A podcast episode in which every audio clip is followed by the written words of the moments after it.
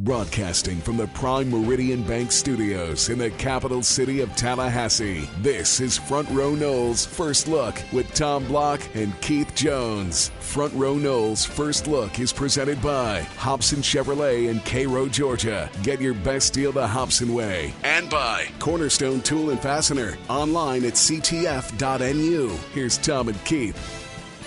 Hello, everybody. Tom and Keith with you. This is Front Row Noles First Look, final edition for 2019. FSU falls to Florida 40 to 17 on Saturday night.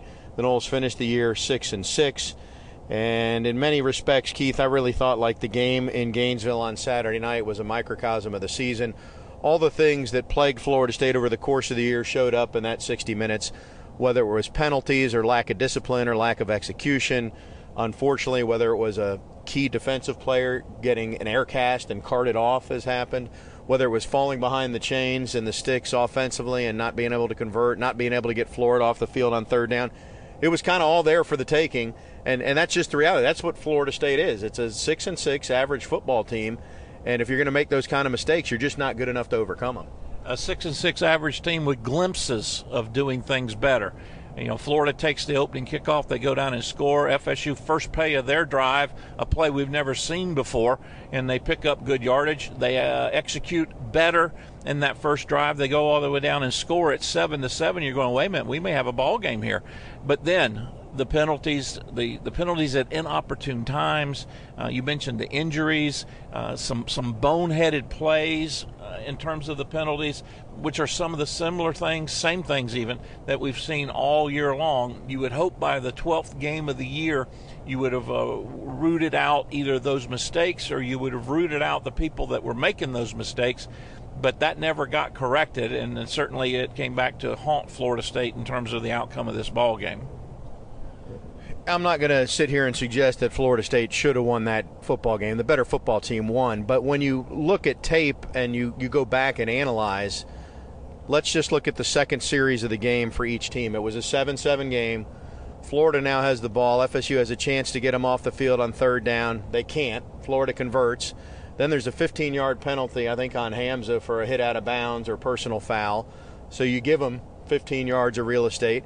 Then you get them to fourth and one, and you stop the play, but Robert Cooper's off sides, and Florida goes on to score. They miss the extra point. They're up 13 7. Then the very next play after the kickoff, so Florida State's second offensive possession, you take a home run shot for James Blackman to Tamorrion Terry, who has beaten his defensive back by a yard or two, and the ball appears to be overthrown. But Keith, you and I are in agreement when you go back and look at it Blackman got flushed out of the pocket, and when that happened, Terry slowed down on his route. And then Blackman found a throwing lane, was able to step into it, and Terry just couldn't accelerate enough to get there. So it really wasn't an overthrow. If you run the route, that's a 75 yard touchdown. And if you make the extra point, you're winning 14 13. And what does that do to the rest of the game if you make those plays? Obviously, it changes the, the complexion completely, particularly given the fact that Florida State only had the ball for one drive in the first quarter. As mentioned, Florida took that opening drive, went down and scored. FSU countered that with a score, and then Florida kept the ball the rest of the first half. Uh, when I was looking at the first half stats, Florida State had run 10 plays. I think Florida had run 22. Time of possession was uh, like 11 minutes to the Gators and four minutes to Florida State. So you're down 13 7. You've got the ball. If you convert that play, and I wholeheartedly agree with you, that was not an overthrow by Blackman, that was a undisciplined route by Terry, then you're actually up by one point with what? 13 minutes left in the second quarter. How does that change the game? We'll never know, but certainly that would have been significant, very significant. Instead, it's second and 10, you lose three yards. Now it's third and 13 or third and behind the sticks, and you end up punting. Florida comes back now, and, uh, and Florida has better field position because you didn't advance the change. You didn't even get a first down on that drive. And then you lose Hamza Nasirildeen, who really, you know, eh, one thing that's overlooked, and everybody has injuries. Florida State has had an awful lot of injuries. I mean, they've lost their best defensive tackle in Marvin Wilson, their best defensive end in Kaindoh, arguably their best uh, linebacker, and Lars Woodby. Cyrus Fagan missed four or five games. Fortunately, he was back, but now Hamza's out right after he hit the 100 tackle mark. That is what it is. just referring to Hamza, though, that's pretty deflating or demoralizing for a football team when they already know they've lost key guys, and lo and behold, there goes the best guy defensively out on the field for you. Particularly when you're facing a passer and Trask that he's not going to go over the top a lot and beat you, but he is very, very accurate with his intermediate and his short passes. And then you multiply that that threat with the fact that they've got wideouts, does Florida, that have great skill and great speed, and two tight ends that are huge bodies. They're five, they're six foot four, six foot five, and, and they can make plays after the catch, and all Trask has to do is get the ball to him. I don't think Florida State touched the quarterback all game long. I know they didn't have a sack, and Trask was able to convert at a very high rate those small, shorter and intermediate routes, and then those those receivers and, and or the tight end uh, would would make a big play with yards after the catch, and and that's the recipe that, that Florida's played, and that's why they're number eight in the country, and they're sitting there at, at ten and two they they have found a way to take those talents, a very accurate quarterback, a very skilled receivers group, and put together schematically the things that make them go. They did not run the ball well at all. Florida State shut their run down, as most everyone else has, but they were able to get chunk plays, not by going over the top, by completing those intermediate and shorter routes, and, and yards after the catch resulted in those chunk plays it all added up. You know, we detailed the first couple drives. We won't go through every drive, but bottom line, Florida's up 30 to seven at the half. That's not a recipe to come back on the road against the number eight team in the country. Second half, Florida State executed better. It was a 10-10 draw, if you will, in the second half, but you don't get any points for that. Um, that said, let's listen to the comments of uh, Odell Haggins. First loss that Coach Haggins has suffered uh, in either of his stints as interim coach, and uh, here's his comments as he met the media following the defeat. Well, first of all, uh, Dan Mullen and University of Florida, they did a good job. They beat us tonight. I got to give credit to them. We didn't go out and uh, perform the way we wanted to perform, doing the little things right. But, you know, I articulated to my team the lessons we learned tonight is bigger than football by creating great habits throughout your life. You create great habits off the field, and as a football player, the great habits will happen on the field. And that, that falls on me in the last month. I got to keep pushing them, keep loving them, and letting them know I'm going to be there with them to help them as a man and then as a coach. These kids, they fought hard. You look at look at it, they was first in goal, two yard line. They fought their butts off. They fought their butts off. But I got to keep putting them in great situations, showing them and make sure they're creating great habits at all time. Because the habits you create will surface when adversity hit. It's the first time I use, used adversity since I've been a been an interim head coach. But I love these kids. We're gonna put it behind us, correct our mistakes, and move forward as a Florida State Seminole. Pride is all about our pride. Another note, you look at Hamza. Before he got hurt, the kid, he got over 100 tackles this season. That's awesome. Tamorrion Terry, a thousand yards. Some of the individuals, accolades for the guys.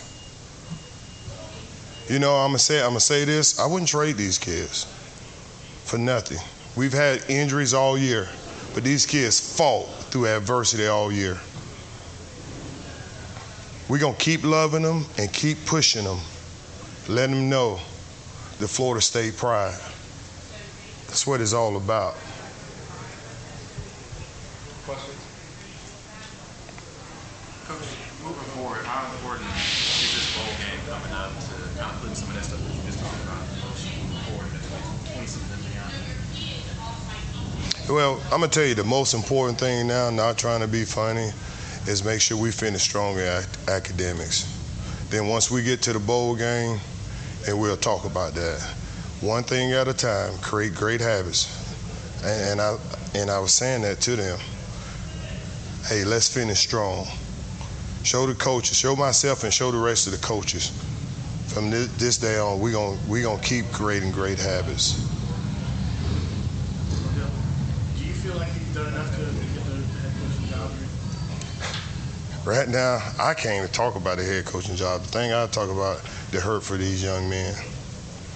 You know, coming down to University of Florida, arch rival, and like I say, we didn't play as well as we wanted to play.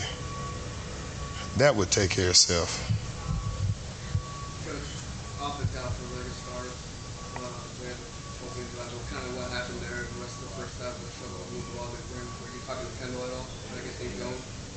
Yes, Kendal was calling this game. You know, offside here, jump here, and some things happen. You know, we missed a couple passes if, if you look at that, but hey, that's part of it. That's part of the game. But, you know, some things we're going to work on, things we're going to correct as a team. Uh, you guys came out early, had kind of a couple, hook and ladder, kind of trick play, and then going for it on fourth and down, fourth and one. where you trying to send a message to the team that you guys want to be aggressive? Yes. The thing about it, I, I told Kendal and I told Coach Barnett and uh, Coach Snyder, I said, we're not going to sit back and wait for nobody. We're going to attack people. We're going to attack it all in all phases. So I said, hey, Kendal, call your game, attack. If you see it there, call it. Because these kids, you know, we don't I, we don't want them on their heels. We want them attacking people.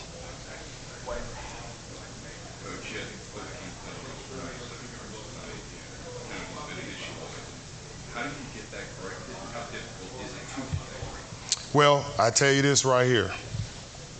We're gonna get to that in practice. Next time we practice, we're gonna we're gonna run for it. The gassers that I implemented, we're gonna run for it. Each penalty, we're gonna run for it. The individual. It goes back to creating great habits when things get tough. Either you're gonna either you're gonna move forward or you're gonna move back with the habits. And we're we're we're gonna address that. Obviously, Hamza went out, and then Corey went out, and then Ryan Roberts went out on the offensive line. Did you sense that the morale of the team was dipping at any point when all those injuries started piling up? No. If you look at it, we kept fighting. We kept fighting. The kids kept fighting. Yes, when you have three players like that get hurt, it may hurt. It may hurt you some in the play, but at Florida State, it's the next man up. We just got to keep fighting and keep creating great habits at all times. Why do you think uh, the pass defense never really has come around this season? I mean, I know you guys had a lot of injuries on defense, but is there anything else you Some things that we, we, we we got to work on as a as a defense and keep working. You know, like you lose a guy like Marvin, top five in the nation, pressure. That that hurts. But the next man up, we got to get better at that before this bowl. Have you ever seen this a team that you've been a part of that this kind of injury list that you've faced? I can't remember, but it's no excuses. We just got to go out and recruit, recruit, recruit, recruit. That's what we must do. Coach, do you feel like the, despite some of the things that have gone wrong this season, do you still feel like the progress may be very close to getting back to where it was in the prime days? Yes, we, we made some progress. Think about this. Look what these kids has gone through this year. They could have laid down the Boston College game. But you know what? Resilience. They came back, they fought. You know, some positive behind behind the last month or so. It's a lot of positive things. And you know, I'm not gonna stand up here and just talk about all negative things. I love these kids. They could have laid down on us as a staff. They fought back the Seminole way. They fought back, and they're going to keep fighting. Will you, uh, with the guys who are draft eligible, will you talk to them at some point in the next few weeks, or will you wait to find out where, where things are going? Well, when I get back, we'll discuss that as a staff, and also I, I would discuss that with the administration. Right now, this this game is fresh on my mind. Odell Haggins, I think, was disappointed, Keith. Obviously, he's disappointed in the setback, and he, of all people, doesn't want to lose to Florida. But I think if you asked him, he would express that they spent so much time on fundamentals since he's taken over, particularly with the bye week. I know he was frustrated because when I talked to him going into the locker room at halftime, he just mentioned we have to be disciplined. And I, you know, you, you, you can't fix everything in two weeks, but I think he felt like they would play a little bit more disciplined football in the first half, and they just did. A lot of the discipline issues, Tommy, and you and I have talked about this all season long, are above the shoulders. Uh, we didn't see as many pre-snap penalties in this ball game as maybe we did in games prior. Uh, but the two things that Odell stressed during the, the week, the bye week and the game week, pardon me, was effort and execution. Well, effort is 100% controllable by the individual. I can control my effort. Doesn't matter where I'm playing, doesn't matter what position I am, doesn't matter if I'm a sophomore or a senior, it doesn't matter if I'm starting or second team. I can control my effort. Execution is all about above the shoulders as well. It starts in practice with being fundamentally sound. You heard Coach Odell talk about that all the time. And I agree with you. I think that was his biggest disappointment because I felt like he believed that the team had really put in the the uh, the concentration during the, the off week and the game week to to make sure they gave effort and they executed well. And when game time rolled around, there were times that they did execute well, but they just didn't do it enough to stay in the ball game, and certainly not enough to win the ball game. As a result, Florida State finishes six and six. They are headed to a bowl. We don't know where. We don't know against whom. We'll find that out in the next eight days or so. But we'll step aside for now, come back, and continue to uh, dissect not just the Florida game, but really sort of the state of FSU football. This is Front Row Noles First Look. Front Row Noles First Look is presented by Cornerstone Tool and Fastener. Online at ctf.nu. Here's Tom and Keith. Hey everybody, Tom and Keith back with you on Front Row Noles First Look. Normally Keith would uh, get the microphone right now, but because he's driving on the uh, lovely trek back from Gainesville, I'm going to go ahead and uh, take care of the fine folks at Cornerstone Tool and Fastener. Remind you that uh, they're your location for all your tool needs. It's where all the pros and do-it-yourself workers shop. Big box pricing with local service, two locations to choose from 1110 Stuckey Avenue and 3269 Crawfordville Highway. Tallahassee location open on Saturdays from 8 a.m. until noon. That is Cornerstone Tool and Fastener. Go visit Ron and his knowledgeable staff. Tell him we sent you his way, and we do appreciate their longtime support of both Front Row Noles and Front Row Noles First Look. All right, Keith, uh, something tells me, sneaking suspicion here, that you're going to want to start with defense because I know that uh, having watched this team play football for 12 games, and in particular the secondary, you, as a as a former member of a Florida State uh, secondary, you've been frustrated with the uh, the inability to, to to get to the ball, to knock down the balls, and I'll let you take it from there. Well, in the first game, uh, I went off on the secondary because they couldn't get lined up and they busted some coverage. That has improved. There was no busted coverage at least I could tell uh, to the naked eye in the Florida game but I'm still unbelievably frustrated with the inability of our defensive backs to make a play on the ball. They would get themselves in position and then not react to the ball in the air. And whether it's how they're taught, whether it's how they're brought up, whether they're how they're coached, what they're uh, meant to believe in. And I know uh, many many of our listeners are going to you know literally turn off and tune out when I start going back in the day, but I played the position. I know it was 40 years ago, but the football is still the football, and it's thrown and people catch it. And the way you keep them from catching it hasn't changed. You knock the ball down or you knock the ball out of their hands when it gets to them. And our defensive backs can't do either. And and then after the play, particularly when there's an overthrow, they make like they just made the greatest play in the world and and and do the you know the demonstrations and the dances and all the taunting and and the silly silly penalties that came about. Uh, I, I just I don't get it. I don't understand how a group of athletes can't dedicate themselves to learning a craft and making themselves into good defensive backs. But apparently, this group doesn't either want to do that or the coaching staff is not able to do that with them. And I don't have an answer for it, and I am beyond frustration with it. Understand, and that's been uh, sticking with you all year, and I get why.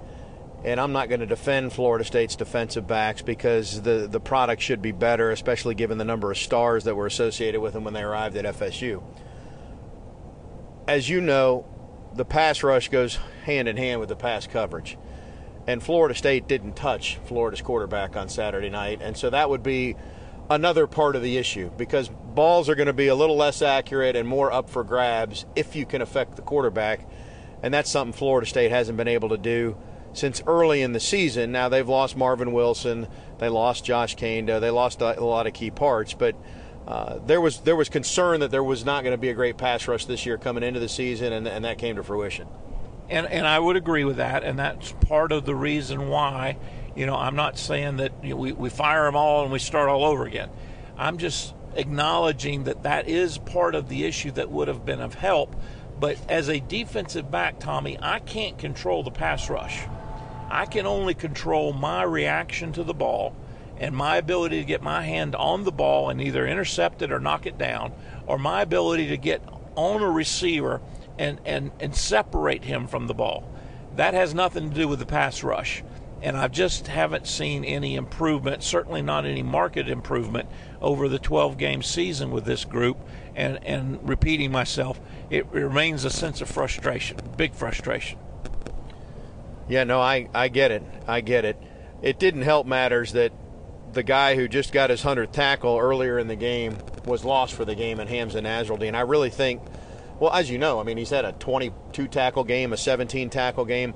But I think with what Florida does offensively, which is the intermediate passing game, and how he comes downhill and can deliver some blows, and, and the way Florida uses its tight end, that was I, it, it's sort of like losing Marvin Wilson before the BC game. I, Hams is probably at the top of the list of the guys you didn't want to lose before the Florida game or during the Florida game. And I'm also told that he's as good as anybody about making sure that everybody else is in the right position and knows what the call is. Uh, so you lose that experience and that voice and, and that you know that coach on the field, so to speak. Uh, so it's been frustrating. I know they've had some injuries. I know they've uh, kid, had some kids miss some time, like Cyrus Fagan.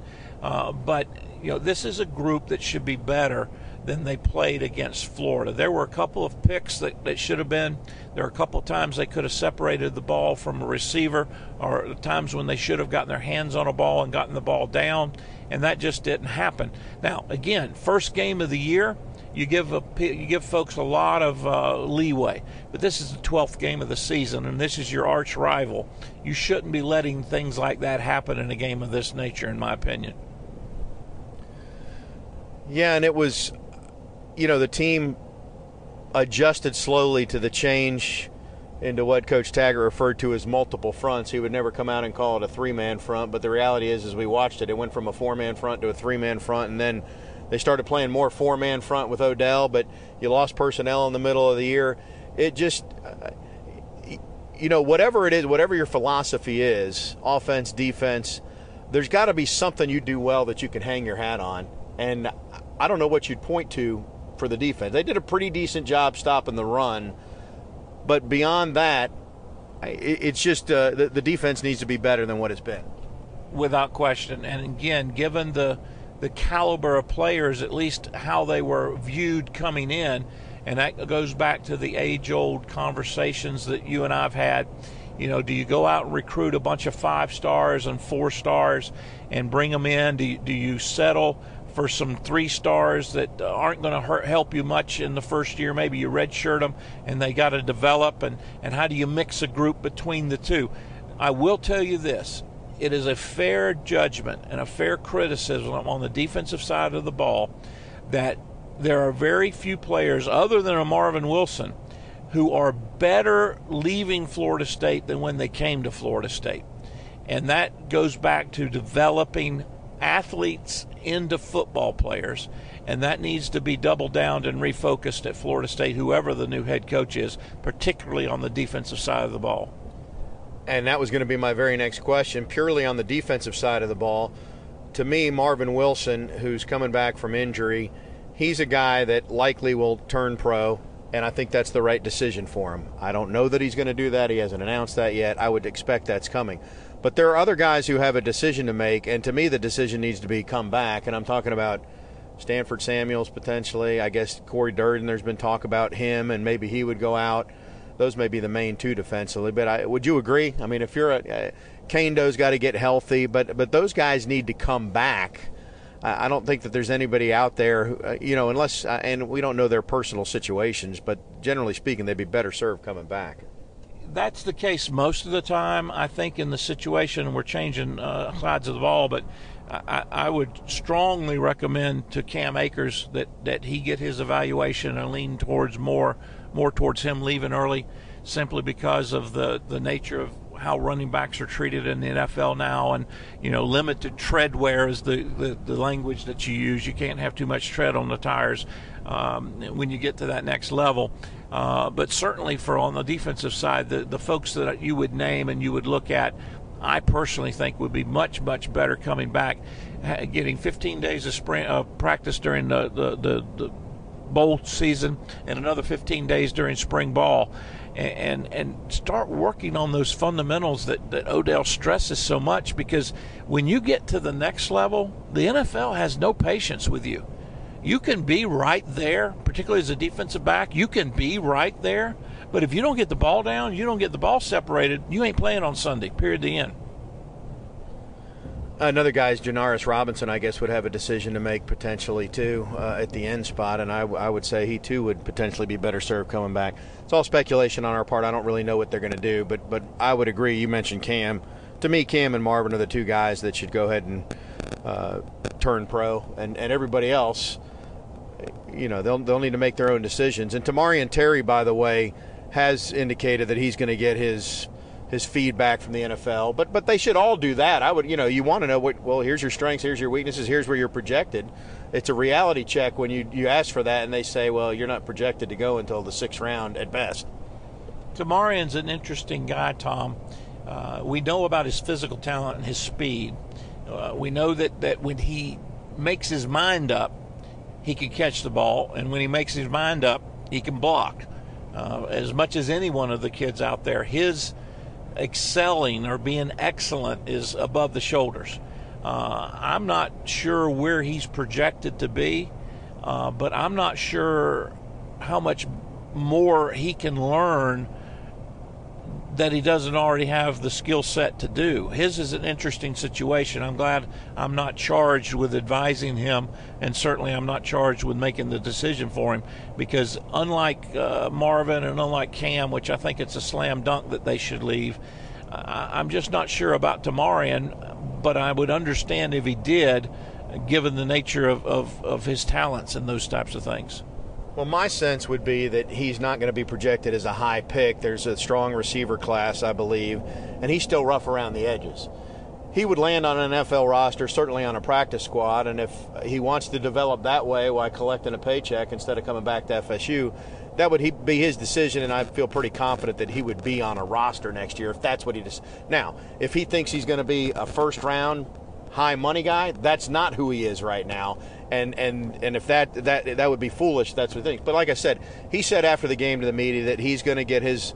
Uh, you know his feedback from the NFL, and they have time. I don't know the deadline offhand. It's usually January 10th, plus or minus, that they'd have to declare by. So he's got time to make that evaluation.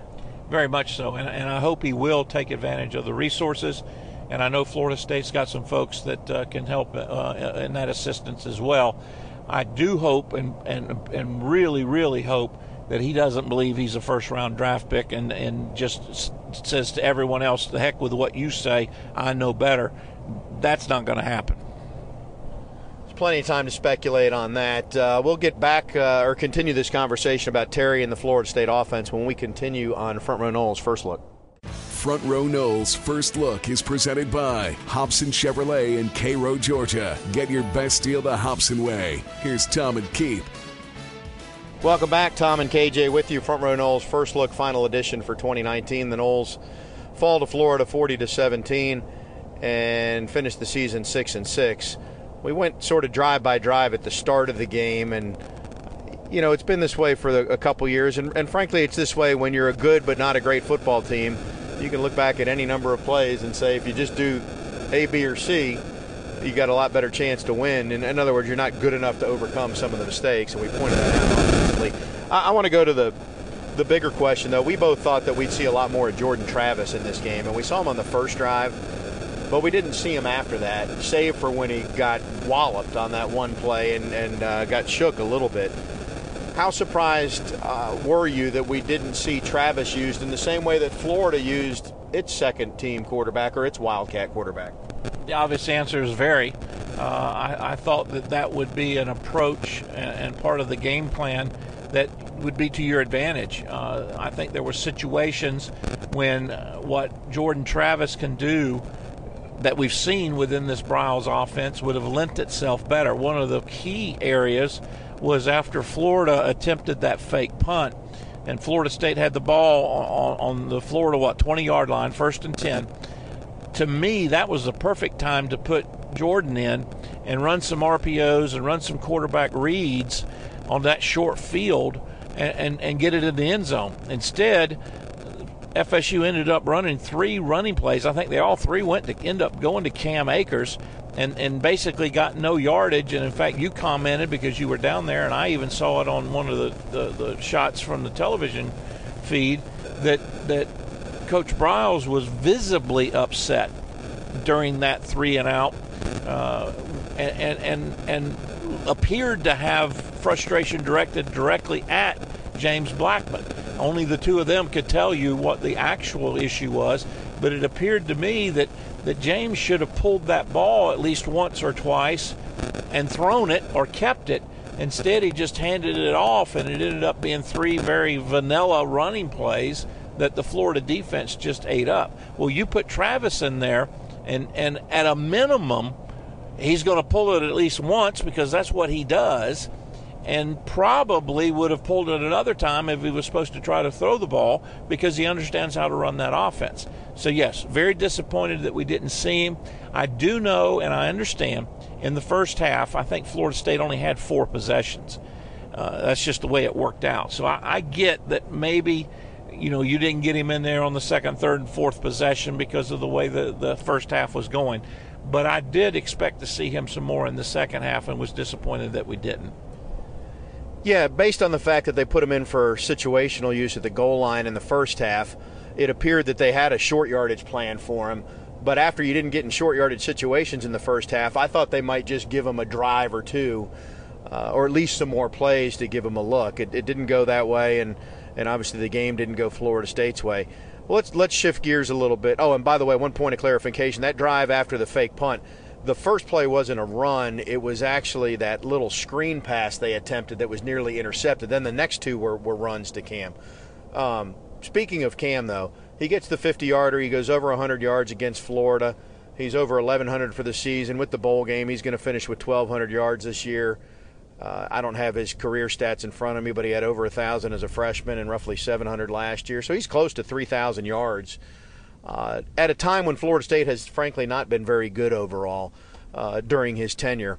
So the point being, he's not going to be remembered as an all-time great, but he's a pretty doggone good football player.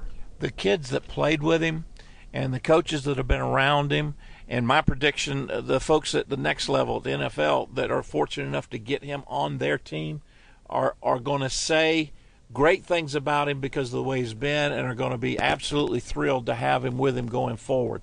He is the epitome of a selfless star player at a skilled position that never complained, uh, never barked at the media, never threw his uh, you know his teammates under the bus. Uh, just came out every day and worked and, and and did his thing and worked himself into a leadership position, even though he's very quiet by nature. And again, anybody that's been around him, uh, from a fellow player to a coach, uh, I think will sing his praises. And, and he's just one of the good guys in college football right now. Yeah, I agree. And I talked to him on the radio, the uh, radio network after the game, and uh, flagged him down and uh, he was, you know, asked, "Do "You have time for radio?" He says, "Of course I have time to go over and talk to radio." I mean, just first class. Uh, win or lose, uh, you know, I used to say it about Dalvin Cook too. Obviously, he's broken out uh, with the Vikings, and Minnesota's been very pleased with how it's worked out with him. Uh, Dalvin would always come talk to the media, win or lose, whether he had a good game or not a good game. And uh, you know, we don't really get a chance to. We interact with the team and some of the players, but we don't really know them. Um, so I, you know, I, I, can I can draw I can make assumptions that Cam's a pretty good guy because that's how he's always represented himself. But I can judge him by the fact that win or lose, good game or bad, he's he's willing to come talk to the media, and there's a lot to be said for that. Well, and I can judge him by the fact that what others that have been around him have said and still say about him. That's one of the things that was most unique. Uh, Thirty seconds down memory lane, you know, when when you say Deion Sanders to anybody that that was not associated with Florida State. They'll say, "Oh, he was he was boisterous and he, was a braggart and, and and and you know he was this and he was that and he, he was the other." But anybody that played with him at Florida State, football or baseball, anybody that was with him at the NFL level uh, or the MLB level will tell you he was the hardest working person, first on the field, last off the field, an unbelievable teammate and that that switch that he turned on with that bravado was just that. It was for show, but he did the little things that made him a great, and I do mean a great player. And you'll not find a single former player that has anything bad to say about Deion, and and it was because of his work ethic. I think the same is true, very true, of Cam Akers. We talked about Terrier earlier in the show. We've talked about Cam Akers. We talked about Jordan Travis. This is stating the obvious but it got magnified again. Jordan Travis has a helmet mark on his rib cage as, as Exhibit A. Florida State needs to find some offensive tackles. The offensive line is is not great overall, but uh, you can survive with the center and the two guards. But the tackle position, and, and we knew it was not going to be a strong suit. It, it, proved to be every bit as uh, much of a liability as we thought it might be this year. And they, whether it's through recruiting and you've got Darius Washington, so maybe he's one of your guys next year. But they got to look at that transfer portal and find somebody else. They not only have to look at the transfer portal to find others, they need to invite some of the kids they've got on the team right now to visit the transfer portal. They need to invite some teams to move on, some kids to move on. Uh, they won't work here. Uh, that doesn't mean they can't work somewhere else, but they won't work here. And that's a harsh statement and and I and I know some of our listeners maybe even believe I, I'm not making it or, or I wouldn't make it, but that's how bad it is. There's there's some kids in there, Tommy, that that you don't need to waste any more time on. You need to invite them to go somewhere else and redouble and triple your efforts to find some other people to come in. You've had them this year. You've had them for 12 games. They, you know what they can do, and they're not going to get marginally better. We need to move on. Well, there'll be a new coach and a new coaching staff coming in. Uh, we would presume, we don't know, there's definitely a new coach coming in. I'm going to go ahead and presume we can talk about this more in our last segment that you know Kendal Briles and, and Randy Clements won't won't be back. We don't know that. So uh, why don't we just? I'll tell you what. I'll kick it to the next segment. We'll come back and talk more about that as we wrap things up. Is there anything else on the offensive side of the ball that we missed? Uh, just the the disappointment personally, and that I know because of other tape I've seen from from Coach Briles' uh, time uh, at, at, prior places. There were some creative things that I wish he, we'd have been able to see him do at Florida State, uh, like that first play of the game, uh, that this offense can do. And for whatever reason, and, and only he can tell you, for whatever reason, we just didn't see the full breadth of it and the full depth of it and uh, I think that's a little bit uh, disheartening. I, am not sure I totally agree with you from what I think I heard you say. I, I, would be very pleased if the new coach came in and made the decision to keep Kendal and to keep Clements. I just don't know if that's feasible.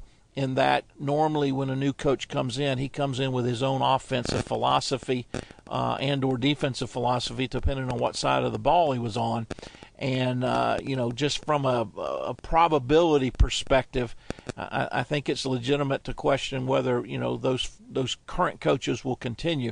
I hope they would, and I hope they will. I like what I've seen, and I would like for them to be around another year and two and see how they mature in, in our system, in, in the Florida State way, rather. Uh, but I don't know that we're going to be given that opportunity. So let me clarify those comments on the other side of this break, and we'll continue this conversation about. Uh, the future of FSU football, if you will, as we roll on with Front Row Noles First Look. Front Row Noles First Look is presented by Cornerstone Tool and Fastener. Online at ctf.nu. Here's Tom and Keith. Tom Block, Keith Jones back with you on Front Row Noles First Look. Keith, just to finish the coaching conversation, and then we'll get to our uh, big moment from the game there. Um, don't misconstrue. I like Kendal Briles. I know he's going to be a head coach someday. I think he and Randy Clements work very well together, and there's a lot to be said for having that. Uh, just look back a year ago to where it didn't work at FSU. Uh, so if the new coach comes in and he has a relationship with Kendal, or he believes in that offense, or he says, you know what, let's do it, then I'm 100% on board with that. I'm not. I'm not trying to, to move them along. Uh, especially when you consider that if it is a new offensive coordinator and Kendal's not here, you're talking about a fourth different offensive coordinator in four years, and that's not going to be a good situation for anybody. What I don't want, though, and what I don't think is a good scenario, is if you dictate or mandate to whatever coach you're hiring that you have to keep coach A, B, C, D, E, F, and G. Um, and I'm not saying Florida State would, would, would hand select the assistants, but but you get into a potential situation where philosophically you're not necessarily as aligned, or you just don't know each other, and it may not work that way. But if the head coach comes in and says, "Hey, I know Kendal and his history, I believe in his offense, then let's do this," then by all means keep Kendal and keep Randy Clements, and uh, you know you keep some continuity offensively. You save some money on the buyouts if you're FSU. That's a win-win for everybody if it if that unfolds that way. And, and I would and I would echo that, and we're on the we're on the same page, just saying it a little bit of a different type of way. Uh, time now for our Prime Meridian Bank performance of the game, and I didn't ask you, Tom, because you don't get a vote, uh, but I'm going to go with Cam Akers for two reasons. Number one, 102 yards uh, in the game against Florida, his best performance against the Gators, and just a hats off to his season, his years, and his uh, career at Florida State. He's been a first class performer on and off the field. Uh, we believe, we don't know, but we believe this was his last regular season game, uh, that he will declare early, go to the pros, and we wish him the best of luck if he does that. Boy, wouldn't it be great if he came back? Just afraid that's not going to happen. So we talk about Cam Akers and his great performance. Well, speaking of performance, how about Prime Meridian Bank? Primary Bank was just named one of the best banks to work for by American Banker magazine. Want the bank where they greet you by name? Smiling faces that offer you coffee and a cookie when you walk in the door. Well, that's what I call a great performance. Try my bank, Prime Meridian Bank, member FDIC, offices in Tallahassee, Crawfordville, and Lakeland, or on the web at trymybank.com. All right, so we got into a coaching conversation there. Again, for those of you who don't know, we tape the show in the wee hours uh, after each Florida State football. It's not always the wee hours, but if it's a night game, it ends up being the wee hours. And so as we're talking right now, it's 1:43 in the morning on Sunday, and we're driving back from Gainesville. So I have not paid attention. I'm pretty sure there's not been any coaching news. When you listen to this at nine in the morning on Sunday, there probably won't be any coaching news. By Monday night, when this show normally airs at six o'clock, there may be some news. In which case, this version of the show won't air, and, and, and we'll have something else to announce. But what what do you think? I I, I know that they are uh, they meaning David Coburn, President Thrasher, whoever else is part of the team that's going to make this decision, they've been on the road uh, to, to meet with prospective coaches uh, as soon as their game's finished on, on Saturday and then uh, all day Sunday. And so it could be pretty early this week that we hear something if they find, you know, if they find a party and they say, hey, let's break bread, let's do this. I would agree with you. And, and I think when the announcement's made, there's going to be two aspects to it. Number one, there's going to be an announcement about who the new head coach is. And number two, and maybe the second part of it, is going to be the, the thing that we end up spending the most time talking early about. I believe that this isn't going to just be the name of a new head coach. I think that the conversations that A.D. Coburn and, and President Thrasher have had with whoever that individual is have gone all the way down to talking about how their staff is going to be put together, uh, about who the next athletic director might be at Florida State, or at least what the process will be to hire the new athletic director. Because unlike some other people, I if I I would not want to take the Florida State head coaching job. I would not be, want to be named as the head coach uh, on Tuesday and then my athletic director be named six months later, and the potential it might be somebody I don't know or have anything to do with. I think those two things go hand in hand, and I'm not here to tell you that at the same time they announce the Florida State's new head coach, they're going to announce a new athletic director. But I will bet you a hundred dollars to a donut that that conversation has taken place in terms of who they might be looking at, or how they're going to go about from a process standpoint, or what input if any, the new head coach on the football side would have in the athletic director, because I don't think anybody in their right mind wants to take Florida State's head football job without knowing what the athletic director's office is going to look like when that changes. I think that's a fair point. People want to know who their boss is.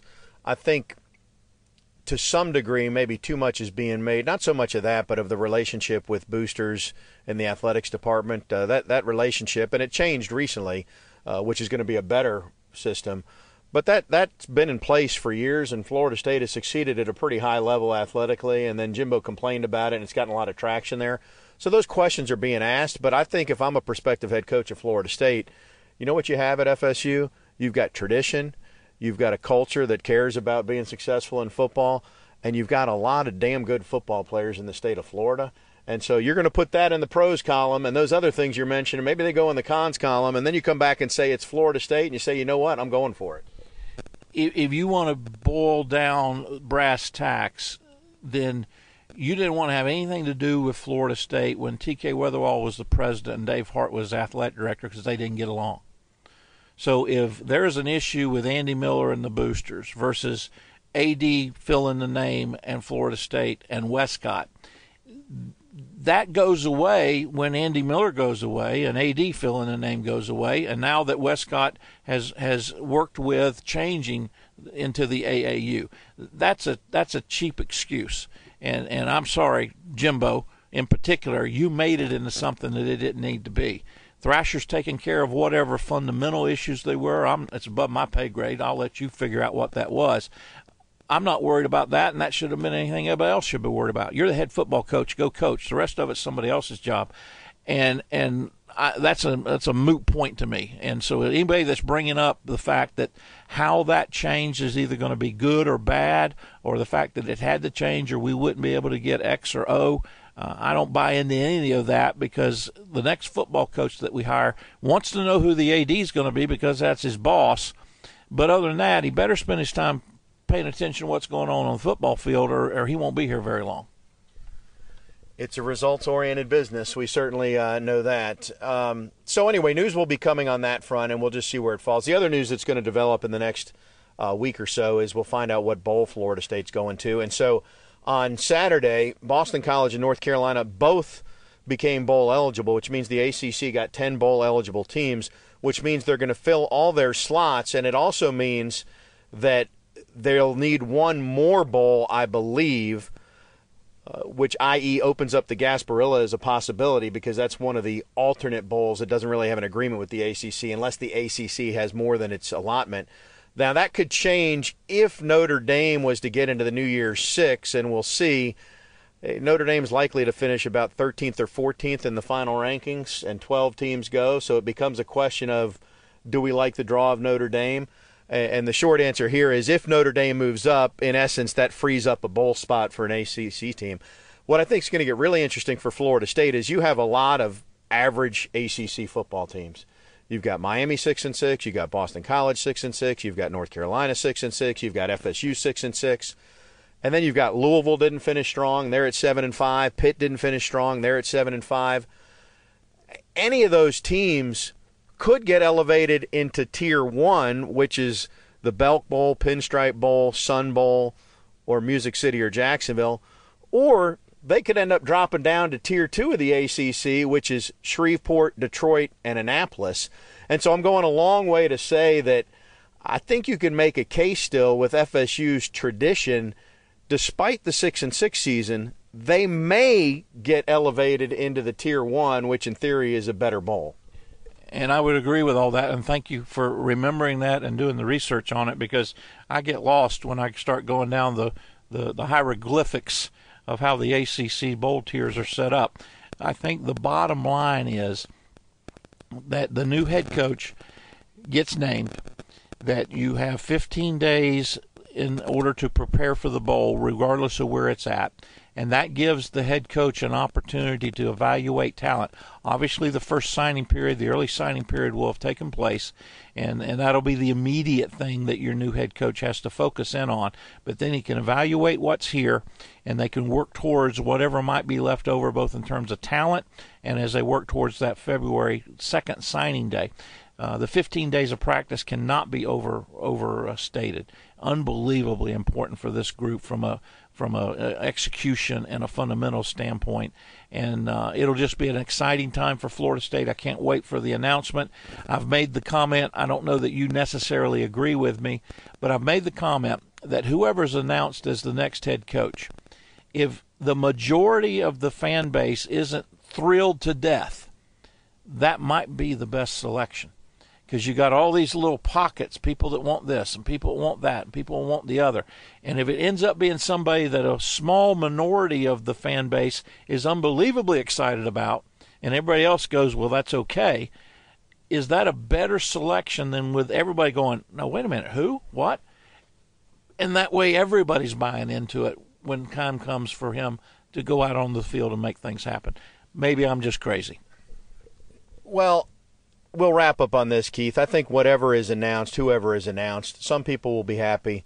Some people will be, ah, we'll wait and see. And some people will be, what in the world is FSU thinking? The reality is, it'll be a year from now before we can sit back and evaluate and say, you know what? Oh, we just went nine and three. Maybe this is going to work out. Or you know what? Five and seven. Are we going to be doing this again next year? And that's just where we're. We hope we're not there, but that's the reality of, of, of how this goes. You made the comment earlier. It's a results oriented profession. There was a time when you would hire a new coach and you would give them four or five years to get their people in, get their players in, get their system in, get acclimated. Unfortunately, because of the money and because of the um, just the way it is, that leash is much much shorter and that pressure is much much greater. And you're right. We'll be looking at what the ones the the, the wins and losses are, and uh, unfortunately, though that's not all that matters, when it comes down to it, it's probably the biggest thing that matters, and that's how you measure people. We're out of time. We do this each and every Wednesday at 6 for our regular show year round. We'll talk to you then, if not sooner. Obviously, if a head coach is named, then uh, we'll get at it and uh, share our thoughts at that point. He's Keith. I'm Tom. Thanks for joining us on Front Row Noles First Look.